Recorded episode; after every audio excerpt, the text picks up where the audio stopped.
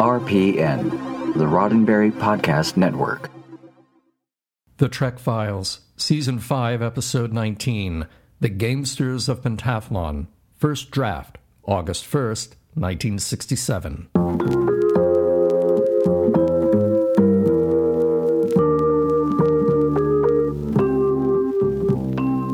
Welcome to The Trek Files, a look into the archives of Roddenberry Entertainment from the personal files of Gene Roddenberry. And now your host, Dr. Trek, Larry Nemecek. Well, welcome back, Star Trek fans, all you background fans. Hey, yes, all you canonistas, I say that lovingly because I go with the more benign and the more uh, expensive view definition of canonista. Anybody who enjoys keeping the Star Trek universe together and whole and intact, and also realizing that it evolves. Someone asked me recently what I mean by canonistas uh, in the optimum way, and that's what I mean. But most of all, hello once again, Trekophiles. We've got a really interesting show today. Uh, we're going to dive into original series time. Uh, and a guest star that's no longer with us, but is about to have her story, well, is having her story uh, told anew. So listen, take a sample from our Star Trek file here again, and of course, you can always catch it on our Facebook page, The Trek Files, facebook.com slash The Trek Files. Take a listen here, and I'll be right back with this week's special guest. Five humanoids materialize at strategic points on the tops of the boulders on either side of the party. They are scantily clad in gleaming harness and are armed with oval bladed swords each has a device similar to a cattle brand stamped in the center of the forehead. All are magnificent physical specimens whom we shall come to know respectively as Lars, a gigantic Viking, Klong, a lumbering Neanderthal, Taki, a squat, furry, greenish female, Rourke, a gleaming Nubian, Shana, a tall, beautiful Amazon.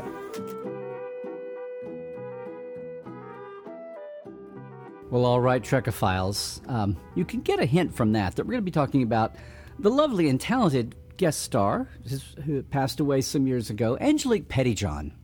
Uh, some of you that have been around fandom a long time may have had a chance to see her at a convention. She did bridge into the era of conventions and convention going, got to meet a lot of her fans years later.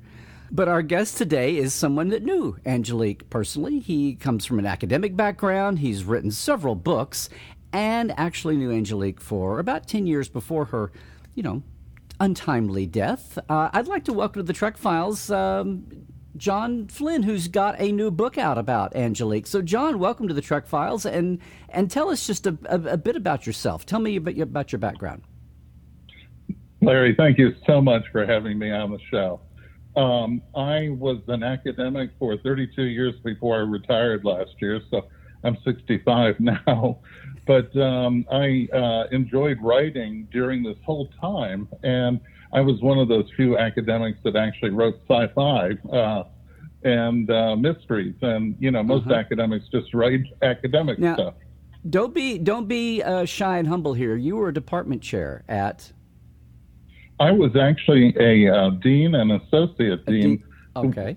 For uh, 32 years with the University of Maryland system. All right. Just so we know where we're coming from here. So so you've written this book and the book is called The Star Trek Siren Who Dared Love Elvis and Other Stuff. okay. Well, it's kind of a big scope and as many people can say that we touch on here, uh, they had a big life beyond Star Trek. But we're going to say that Dorothy Lee Perrins um, is the subject of our book. So tell, how did you come into her life? And um, let's, you know, her, it's great that she shared enough about, you know, fleshing out her time with uh, the games of Triskelion. And if you've caught our document this week, folks, you'll see that the early title of it from Margaret Armen's story was The Gamesters of Pentathlon, which is typical in a Star Trek development, uh, you know, saga. But how did you? Uh, we, we, obviously don't have Dorothy or Angelique around to talk with, and I'm glad you're here, John, to to tell her story for her now. But tell us what you know about um, in your interactions with her. She shared a lot about that that one episode. I guess it was it was important to her, right? A big part of her life. It, it was. Uh, in fact, uh, after she made the episode, she felt like Star Trek was her family, and uh, that's uh, so very sweet of her to have said that.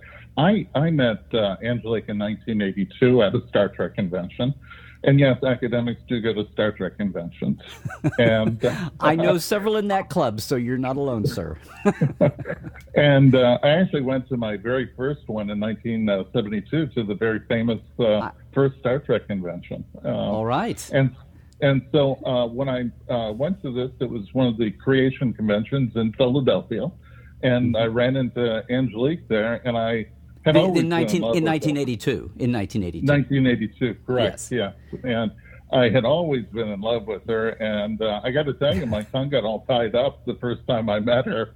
But uh, as we got to talking, and she needed help at her dealer's table, I helped her with that, and. Um, over the course of 10 years, as you mentioned, we became very, very close friends. Uh, we talked nearly every day. Uh, sometimes it was just, oh. how was your day kind of conversation. But uh, I became her uh, closest confidant and friend. Wow. All right. Well, so in that, guy, so let's back to the Gamesters. We've shared a document that shows the first draft but she shared a lot of her memory of how she even came there. Well, I'll be happy to uh, tell you. Um, yes, please share it. Yeah, her her husband uh, at the time, his last name was Pettyjohn, and that's where she got her last name. Mm-hmm. Um, and, uh, agreed to work as her manager, and he knew somebody at uh, Desilu. Uh, one of the script girls there. He got a copy of the script, brought it home, and shared it with uh, Angelique, saying, he thought it would be an ideal part for her to read uh, to read for and perhaps do. And she she read uh, uh, through the script and she said she laughed out loud the first time uh, she came to the scene where she was jumping out or leaping out at uh, Shatner and pinning him to the ground. And and she says, you know, uh, I'm only five foot five. You know, how could that poss- possibly do? You know, they had her pictured as a an Amazon in the script, and so uh, she thought the she thought the part was all wrong for her. And uh, I'll tell you, when she went in to read um, uh, with Gene Roddenberry and Gene Coon and, and uh, John McLucas were uh, John M. Lucas were both there uh-huh. at the meeting. Um, she said the first thing she said was, "I, I don't think this part is uh, uh, all right for me." She said, "It you know I can do the green hair, I've got green eyes, but I'm hardly an Amazon. I'm, I'm, you know, a little bit taller in heels. And of course, the funny part about it is, um, Gene Coon came back and he said, uh, the quoting, "Look, honey, next to Shatner, you're going to look like an Amazon."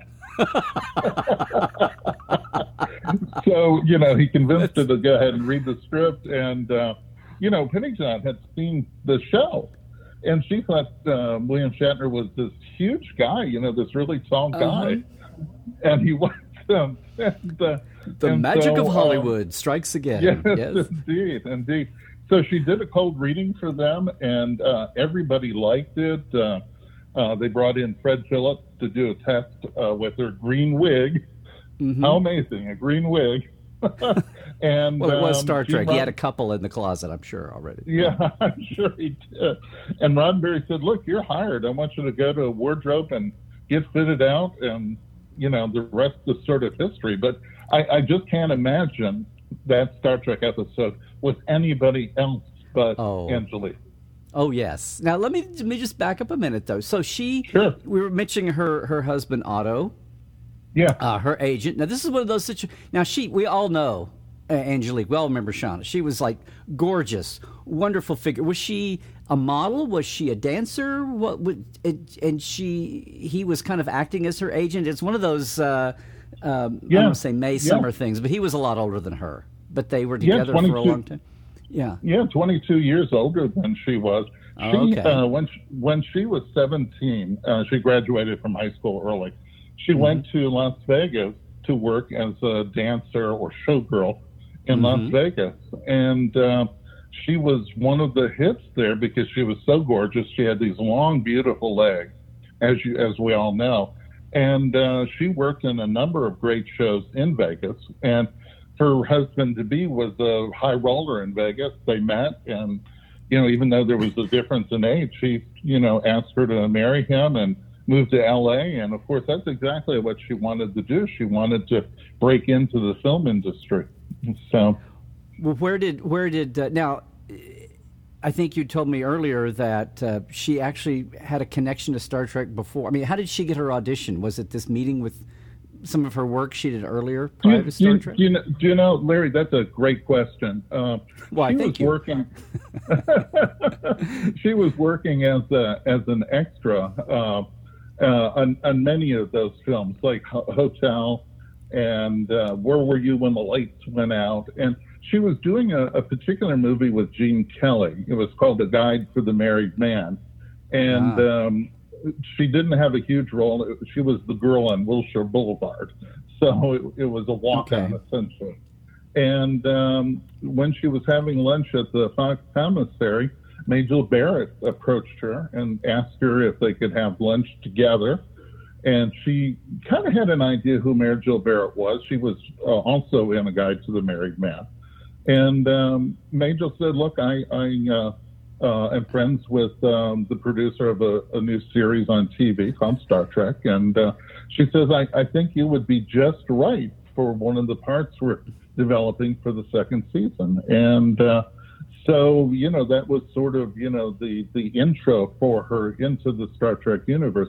Now, understand, you know, Star Trek wasn't the only TV series she did. She did Batman, the Green Hornet. Uh, she was even Charlie Watkins on um, Get Smart. So she had been doing a lot of those shows. Right, the master remember- disguise agent, right? Yes, that's, that's it. Charlie, you're that's a great women impersonation you're doing. Yes, yes. Exactly, female exactly. impersonator. Yeah, undercover. So, so, so she wasn't a she wasn't a wide-eyed innocent. She's just a wide-eyed innocent. Uh, she plays one on TV in this episode, but no, she'd been Yeah. around there, and and uh, and Otto had been helping her get real, but she'd been networking, as they say, and getting out there. But it's uh, Yeah. so um, I guess so. This connection with Majel helped get her in the door, or at least get her on their radar. Then it sounds like. Sure, exactly. And in fact, um, I, I will tell you, she played a lot of dumb blondes in her career. Mm-hmm. But she was far from being a dumb blonde. She was a very, very smart woman. And the fact of the matter is, most uh, people, when they saw her, said, oh, you know, look at this uh, 38C bust measurements, long dancer's legs, pretty face, beautiful hair. Uh, she's she's got to be the blonde bimbo in our movie, Right, and so right. that's what they kept hiring her for. Hmm. And it's too bad because she had a lot of skills. Uh, when she worked with Otto Preminger, uh, with and that was with Liza Minnelli, uh, she just showed that she had real chops when it came to acting. Well, speaking of real chops, she does a wonderful. I mean, your first glance in this episode, you're thinking, "Oh, here's the tall blonde bimbo," and she holds her own with everybody in the show. She- She's tall. she seems to be. I'm sure it's just that wig. She seems to be as tall as Shatner. So, did she? Did she? In your time together and, and talking back and forth, and um, and you've done a book. what Yeah. did she? What did she? Without giving it all away, what did she uh, remember about shooting the show? I mean, does she have a Shatner story besides height? She actually has uh, a wonderful Shatner story. and, You know, if I'm allowed to tell it, I'd be happy to. Well, Um, yes, you know, yes. when they were uh, doing uh, the prep work on uh, this episode, she was fairly stiff in the scenes that required a little romance. And y you know, our favorite Captain Kirk, he's going to have a girl in every episode. and so Shatner was pouring on uh, the, uh, the the romance, and uh, she she just would stiffen up. And you know, the funny thing is, it's not like she hadn't done plenty of movies up to that point. She had done some exploitation films where she bared it all, but um, she was stiff in the clinches with Shatner. And so one day uh, they had been having trouble shooting uh, those scenes, and after lunch, Shatner invited her to uh, his uh, uh, office, his room, whatever you would call it Yeah, and uh, and uh, said, you know, let's talk about the scene. And so he plied her with some brandy. I guess it was Saurian brandy. Uh, and three after three three glasses of uh, brandy, she loosened up enough that he gave her a kiss, sort of surprisingly. And she responded by wrapping both arms around him and kissing him back. And from that point on, it was um, no holds bar. Uh, they did uh, a makeout scene that would probably embarrass most teenagers. Uh, and uh, from that point on, she was not at all stiff on uh, on, on screen. Maybe maybe Shatner was a little stiff, but she certainly wasn't. Well, I was going to say, you know, the evolution of the character, anyway, is stiffness. You know, serves her, but then of course it's the great turn. It's the great, you know, Shatner yeah. saves the day, Kirk saves the day, and she Indeed. didn't have to get there at the end. Of course, it's kind of right. her, uh, yeah she doesn't do a meltdown like some of the you know some uh, Reign of the Android later or something but uh, exactly. uh, she had did have to get there. Well so in in all the years in between you know since did what did she share anything else? I guess this is a is this a highlight of her career uh, that she well you know she you know? she felt like this was uh, a, a sort of a family. She and uh, Nichelle got on very good. In fact, they went out mm-hmm. for a couple of drinks and dinners, and uh, she enjoyed meeting all of the different casts. In fact, she met Nimoy first uh, because on her first day, she wasn't actually shooting that uh, day, but the first day mm-hmm. of shooting, she was uh, supposed to report to Fred Phillips and then to the wardrobe people. And then, of course, she had to get uh, uh, approval for her silver bikini and go go boots um, from Gene Nelson, who was directing the episode indeed, it was a highlight. Uh, she felt like uh, the Star Trek people that she had met were family. And in fact, uh, on the Friday night um, of shooting, they uh, a producer came in and, and, gave them the news that Star Trek had been canceled again. And mm. she was sad. She was sad for the rest of the cast, even though she was going to go on and, and have other opportunities. A lot of these people, this was the end of the road for them. And so you know, she went to the cast party that was traditional on Friday night, but it was a rather mm-hmm. somber uh, kind of thing. And, uh, you know, she, she was sad for them.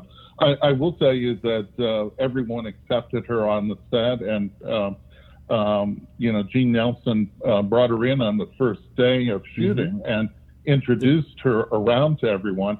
And of course, you know, had to show her off in her silver bikini and go-go boots. and, you know, even though people yeah. think that's a preposterous costume, it, it's, it's uh, so her, uh, you know, having known her for so many years. Uh, and, and Gene often, Nelson was the director who had been a dance uh, musical director that they especially liked for this show with all the choreography. Had she done? Oh did goodness. she know Gene yeah. ahead of time before this in any way, or? Uh, not at that uh, not at that point in time, but she loved the fact that he had come from that particular background uh, because there was, in fact, a lot of choreography uh, with all of the different fight mm-hmm. scenes. And she had that uh, background as a ballet dancer, as a showgirl in Vegas, and so she certainly knew her steps well.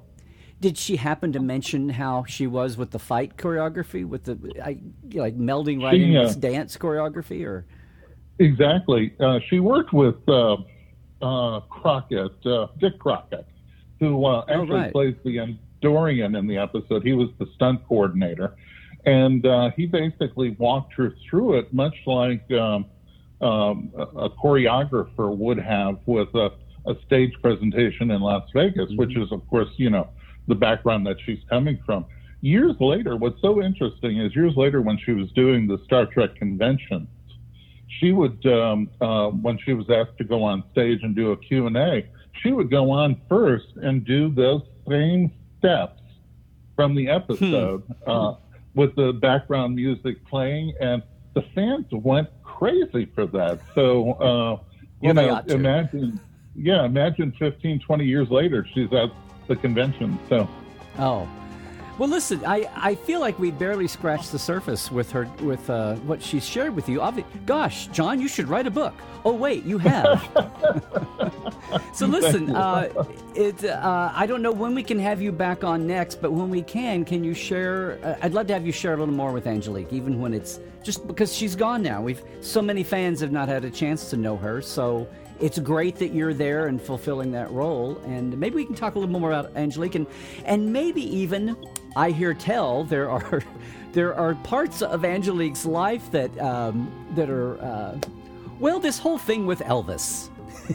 Yeah. and indeed. Elvis's son, and the fact that that even brings us full circle, Elvis back to Star Trek too. So uh, we're out of time here. Could you come back and share some more with us? I would love to, Larry. Thank you so much. That is awesome, John. Thanks, thanks so much for for reaching out and letting us know and uh, and sharing this. And the name of the book was, if people want to cheat and, and get it ahead of time. sure. The Star Trek siren who dared love Elvis and other stars. all right, all right. Thanks so much, John. We'll we'll we'll pick it up later. Sounds good. Thank you. The Trek Files is produced by Roddenberry Entertainment. Executive producer Rod Roddenberry. All of our documents and your chance to comment, of course, are available as always at facebook.com slash the Trek Files. Now, for more great podcasts, check out podcast.roddenberry.com. And for more deep diving of Star Trek behind the scenes, visit Dr. Trek in Portal 47. That's me. at larrynemecek.com. Truck well, everybody.